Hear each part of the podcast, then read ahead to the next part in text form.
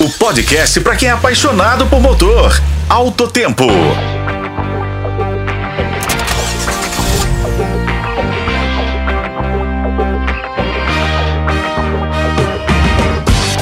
Estamos de volta nesse sábado para o último podcast de alto tempo da semana. E nosso assunto será Honda. Isso porque a montadora japonesa lançou no Brasil o Honda ZRV. O novo SUV de cinco lugares chega ao mercado para competir com Jeep Compass, Corolla Cross e Volkswagen Taos. O modelo já está à venda nas concessionárias Honda. O ZRV desembarca no Brasil importado do México por R$ 214.500, na versão Touring, a top de linha do modelo. Esse SUV é equipado com motor 2.0, 16 válvulas, aspirado, a gasolina, de 161 cavalos de potência e 19,1 kg de torque. O câmbio é automático CVT. Apelidado pela imprensa mundial como SUV do Honda Civic, por ser montado sobre a mesma plataforma do consagrado sedã, o Honda ZRV destaca pela personalidade própria de seu visual.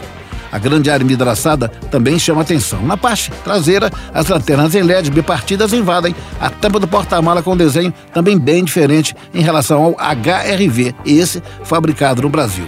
As rodas do modelo são de liga leve de 17 polegadas. E ainda na parte estética, o ZRV traz como atrativo o teto solar elétrico. O interior combina estética e funcionalidade com materiais de boa qualidade.